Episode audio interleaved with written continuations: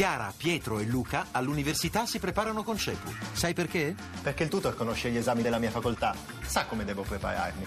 Perché faccio anche verifiche e simulazioni d'esame. Perché non voglio arrivare all'esame con l'acqua alla gola. Capito? Per superare i tuoi esami, chiama CEPU all'833 1188. Mondo Motori.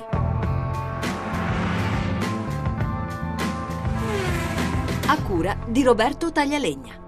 Buon pomeriggio e buon ascolto da Lucia Voltan. Dal 19 al 27 settembre torna il Salone dell'Automobile di Francoforte, uno degli appuntamenti fondamentali della stagione per scoprire in anteprima quali auto vedremo sulle strade nei prossimi mesi. E questa 66esima edizione si annuncia particolarmente ricca di novità. Ce le anticipa Giovanni Sperandeo. Tante diverse le news dal primo appuntamento dell'automotive della stagione 2015-2016. Audi presenterà la nuova A4, sia in versione berlina che Avant, insieme al concept di subelettrico e-tron 4. Anche Mercedes presenterà un sub, il GLC, erede della GLK, ma l'interesse della casa di Stoccarda è verso le sportive. A Francoforte vedremo infatti la C63 AMG Coupé, la classe S Cabriolet e per la prima volta la classe C Coupé e la classe V, il veicolo usato per il trasporto persone in versione sportiva. Motori ecologici la nuova X1 per BMW, Sarun svelerà anche la sesta generazione della sua Miraglia, la serie 7, con una versione anche ibrida plug-in. La Volkswagen metterà in mostra il concept del nuovo Tigane, mentre Opel presenterà la nuova Astra, con un modello cambiato per aerodinamica e motorizzazione. La Porsche presenterà il restyling della 911 e Concept Pan Junior, abbreviativo di Panamera Junior. Attese le italiane con la prima d'un salone per l'Alfa Romeo Giulia, il restyling della Fiat 500 e, con molta probabilità, l'esordio del Maserati Levante, il sub della casa del Tridente.